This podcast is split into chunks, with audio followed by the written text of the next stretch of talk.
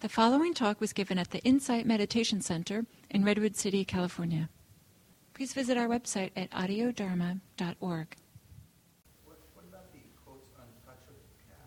Yeah. So in in uh, by the by the 20th century in India, there were uh, something like well over a thousand castes, many many layers, and um, so uh, we're talking about the ancient world here, and so exactly when these different castes are differentiate out, but the ancient these ancient texts really uh, distinguish primarily uh, primarily three or four castes and uh, there might have been other.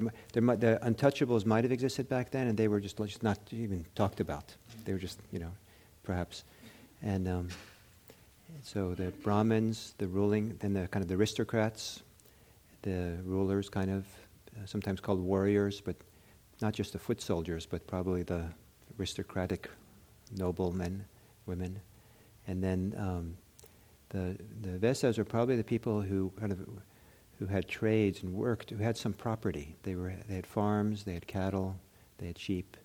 And then, um, and then the Sudras are more the servants or the menial.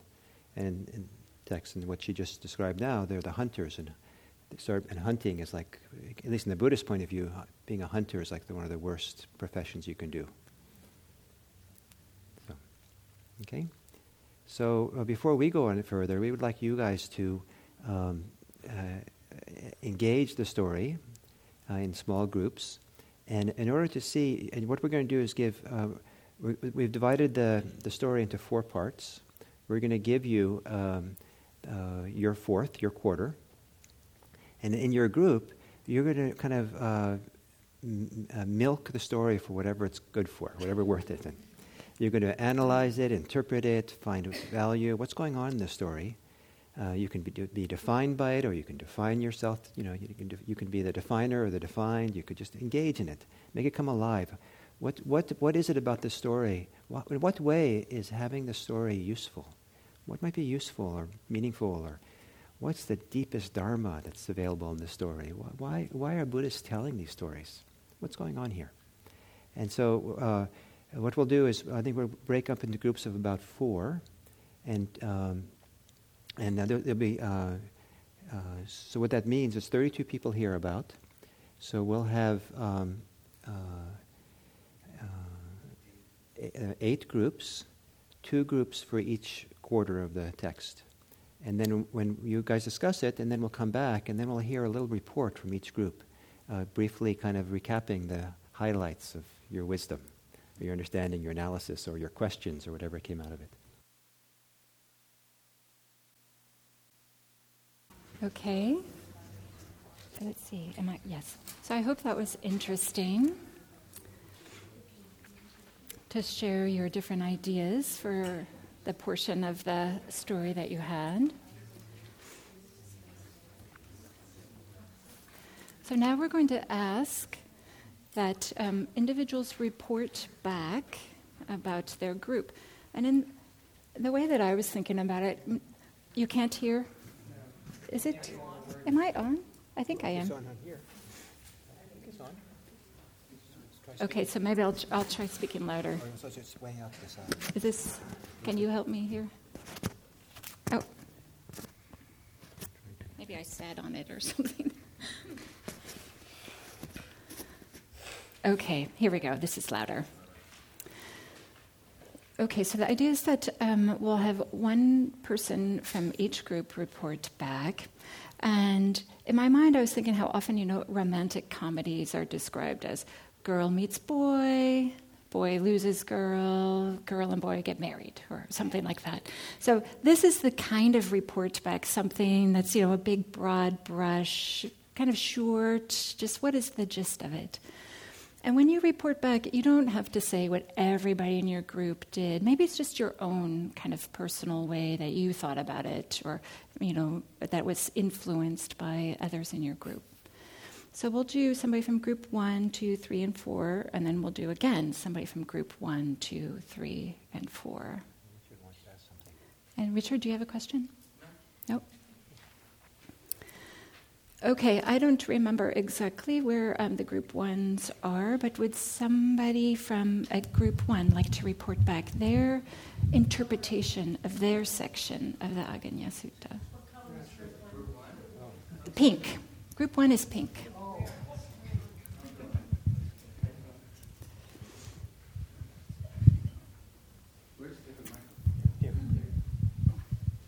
Should we put this up? So I'll go first and I'll show everybody how to hold a mic. Thank you. You talked into the top of it.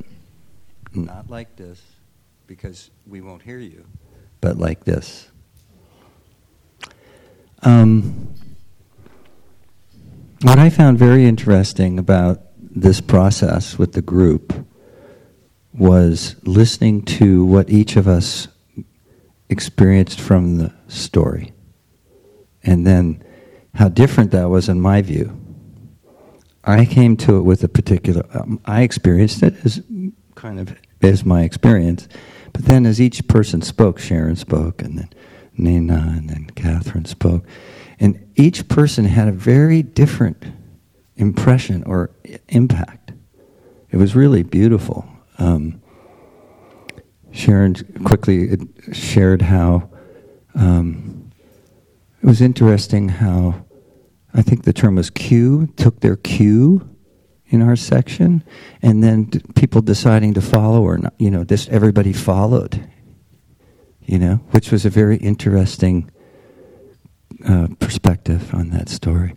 And then uh, Nana talked about how she s- broke down each period as sort of connected to consciousness, manifesting from sort of illumin- luminous consciousness down to the density of being human, and the parallel there in that little section. And then Catherine talked about awake the Buddha's position and awakening, and the sort of the the the narrative versus the story, and brought a whole other beautiful understanding to the process. And mine was more a reflection about all of it, which was very uh, different as well. So it was what I found beautiful about it was that everybody had an opportunity to express how they understood it, and we all learned in that process from the story. It was beautiful. So that's that. So let's see if I, I if I can summarize. Am I on? Like what's? Tony, you're not. We need, to uh, be monitoring that better because it, yeah. I don't know why. Um, now you can hear me better. Yes. So for those of you who don't know, the first part of the sutta, right, was where the the world um, expands and contracts, and the being and the savory earth. And I think Richard was saying, if I could uh, summarize that. Um, that different interpretations saying that it symbolized different things for different members of your group. Is that, uh, yes? Okay.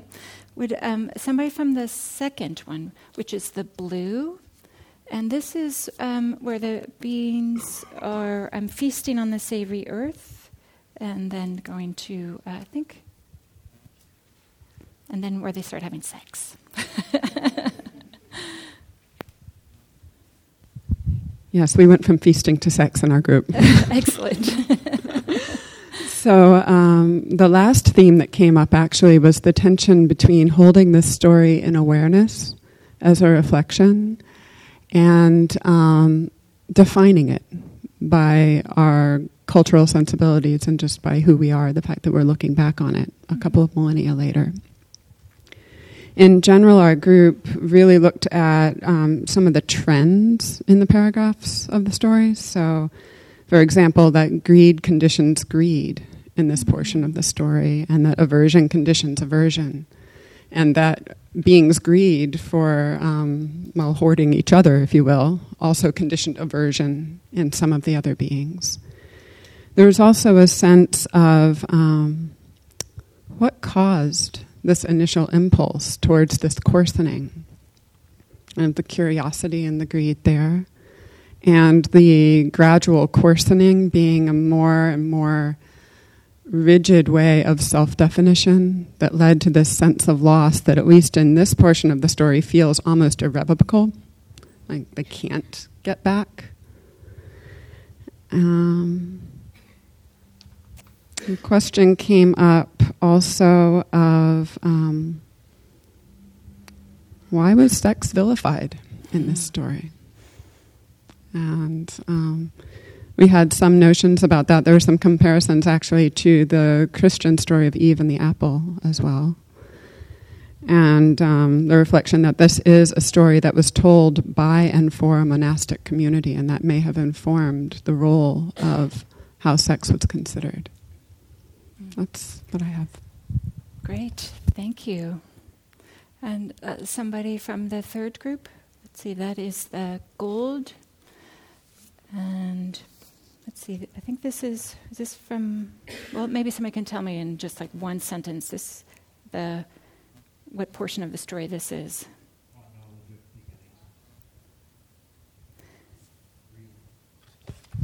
On knowledge of beginnings. Yes. Oh, this is where they decide not to um, gather rice. Right. Or uh, twice a day. Okay.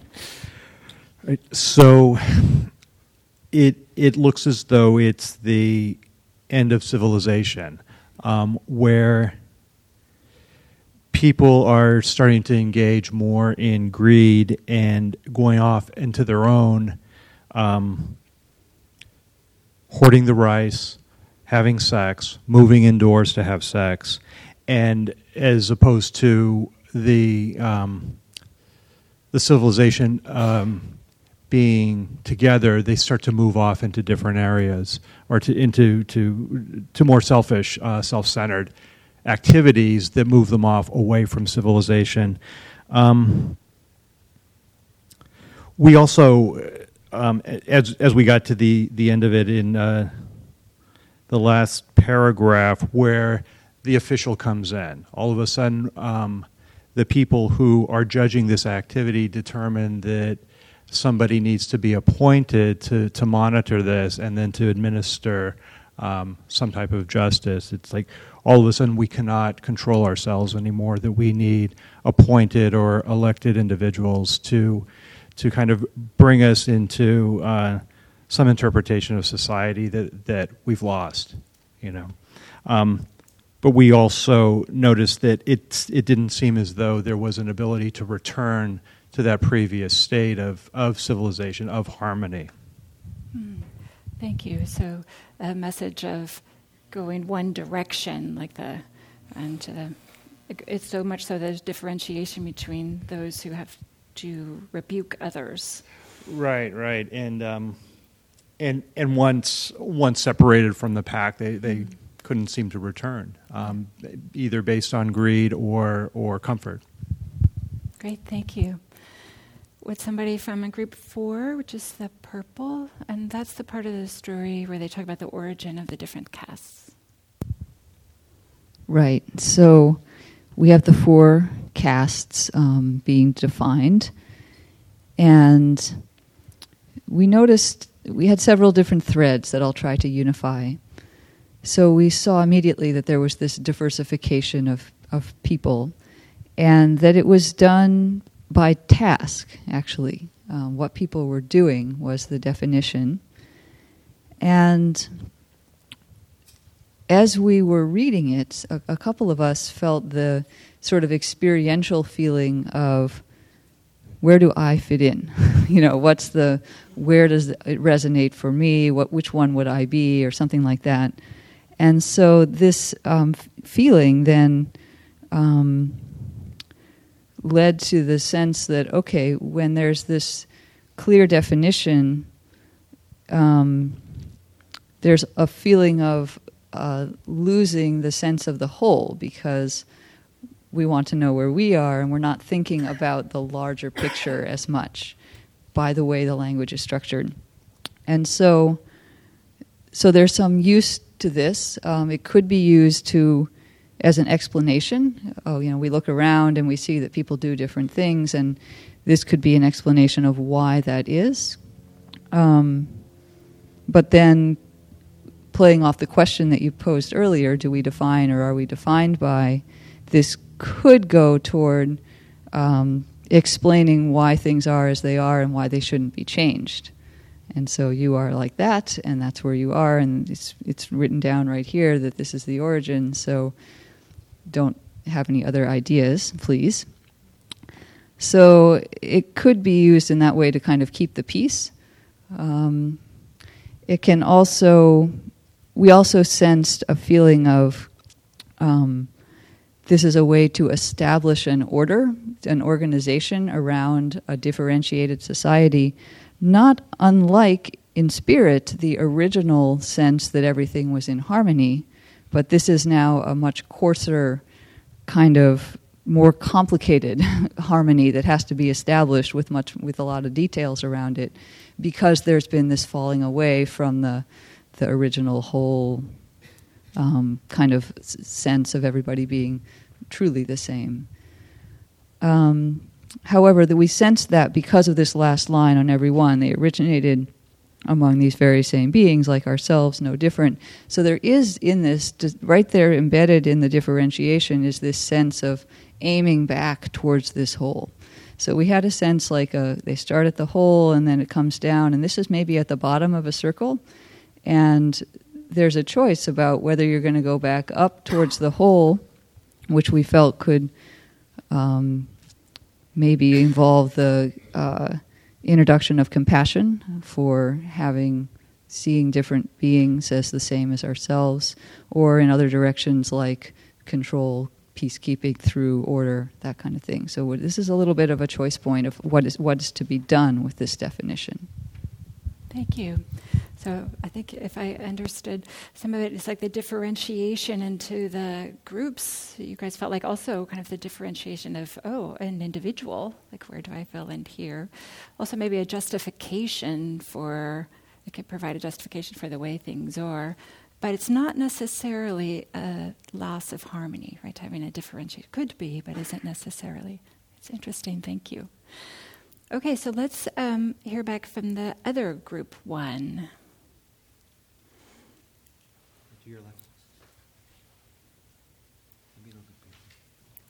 Maybe we could keep it just a little bit briefer. Maybe we could just keep a little bit briefer, or your differentiation. Differenti- sorry, Ooh. differentiation um, really is a theme through the little part that we had. Um, I'm struck now by the word mind made, and I don't know when this came into the story, but that's certainly a Buddhist theme that uh, probably is comes in long after this was. Uh, but I, I, just found it interesting to to be there. Um, we have uh, these self luminous beings feeding on delight, great world. Um, then we have, um, um, and, and, it goes on to say how things just aren't differentiated no moon or sun, no constellations, no months or fortnights. Then the, the uh, sense doors perceive perceiving color, smell, taste, and so on uh, are highlighted. And then greediness and craving come in. And uh, there is uh, a lot of participation in all the good flavors and so on and so forth. And that seems to lead to differentiation. First, the uh, beings lose their self luminous, and that results in uh, the moon and the sun appearing, which weren't there before.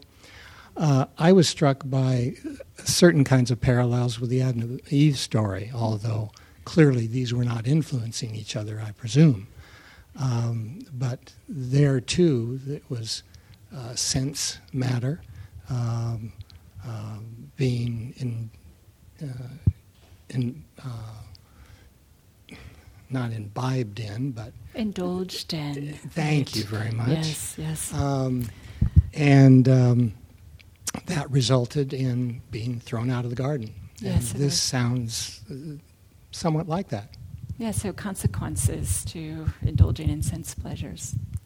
Okay, maybe can we, um, for the another group two, and we'll try to keep it a little brief. Where is the.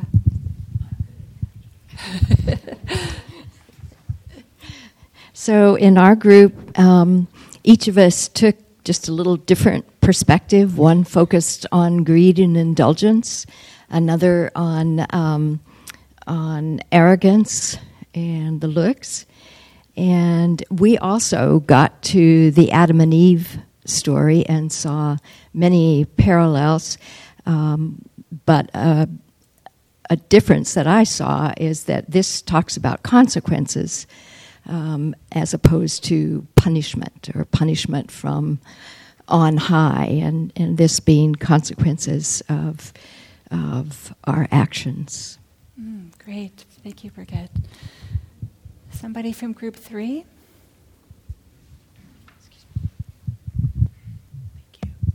Okay.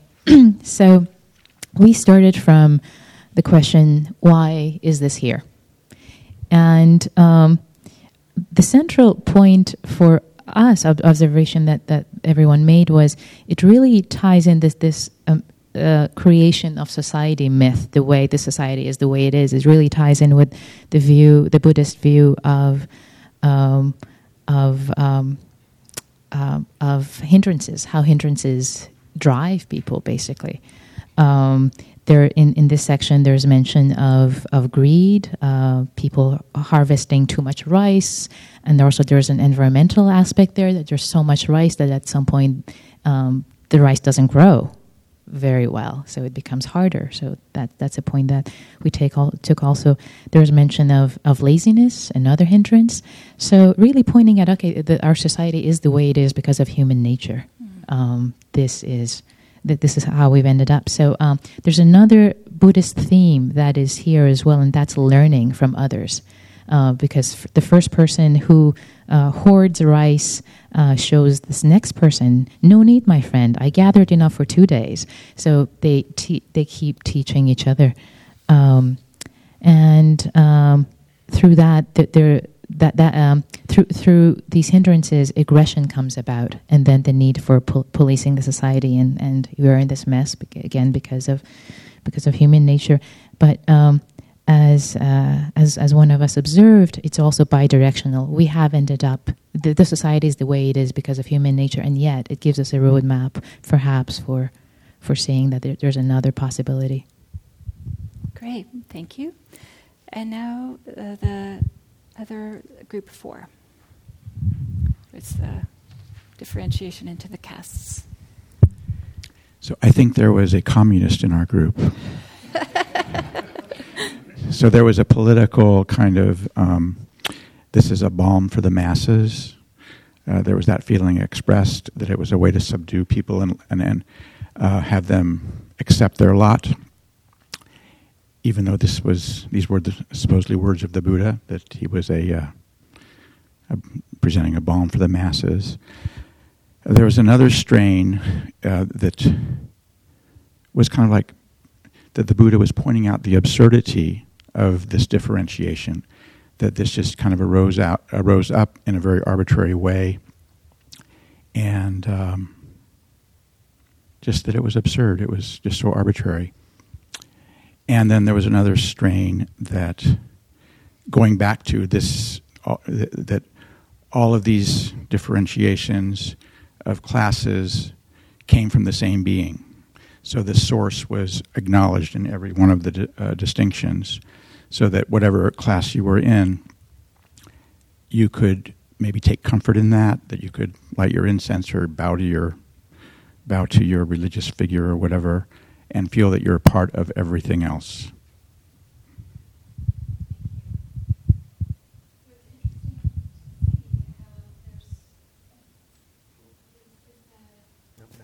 Oh, sorry, thank you. I'll, I'll get the hang of this it was interesting to see how there's so many different interpretations. Some that uh, it was symbolic of other things that were happening, perhaps for us as individuals, or maybe it was a way to justify certain things that were happening in society. There's lots of different interpretations for this.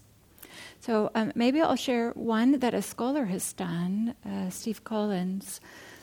He, said, unless. Um, one interpretation of this is that it's justifying some of the Vinaya practices, the monastic practices. So, unless you've studied them, you wouldn't necessarily know this. But the idea that you shouldn't stick your finger in your food, and eat it from there. You shouldn't build houses. You should be moving, go to become homeless, right? To go from the householder to the homeless. You shouldn't be having sex. You cannot store food for more than eight days. So a lot of the elements that are in the Vinaya practices are here in this uh, story. So that's just one person's interpretation, I, right? There's all. I think there's truth in all of these, right? And then here's another person who wrote um, his own interpretation, which I think is kind of delightful. And um, Gil found this. It's by um, Bhikkhu Sujato, who is, I think he's in Australia, and he um, does a number of sutta studies. So I'll just read you this brief thing that he wrote about the interpretation of this story. The world starts as watery, dark, and featureless as the womb the radiant gods arrive like the bright spark of consciousness at the moment of conception. The tasty earth, the savory earth, is like the mother's milk, for the earth was of old always the mother, and that description is suitably milky. The beings suck the stuff off their fingers like babies suckle their mother's breast. And since the little one has now come out of the womb, days and nights appear. Gradually, the food gets coarser, just as a growing child tries out a variety of coarser foods. But food still appears without work, as if by magic, thanks to the unappreciated efforts of mom and dad. Their bodies get bigger and tougher. They lose their baby cuteness and look more and more different from each other. With adolescence, their sexual characteristics become more prominent. They play around with sex, so they have to move out into their own private dwellings as newlyweds. But now their food doesn't just appear, they must work for it. So they take to farming, becoming landowners, and take an active role in politics. So, my point in sharing this yeah, I thought this was very clever, right? It was a very, uh, you know, kind of a contemporary interpretation of this. And my point in sharing this is that there's lots of different ways that we can look at these stories. I don't know if we can determine exactly what was the Buddha's intention or the compilers of the suttas, what exactly this is, but there's lots of ways that we can look at it and think about it and apply it to our lives. Okay, so it's 11 o'clock now, unless you have something you want to add, Gil? It's time for a break. So let's take uh, 20 minutes and we'll come back here at 11:20.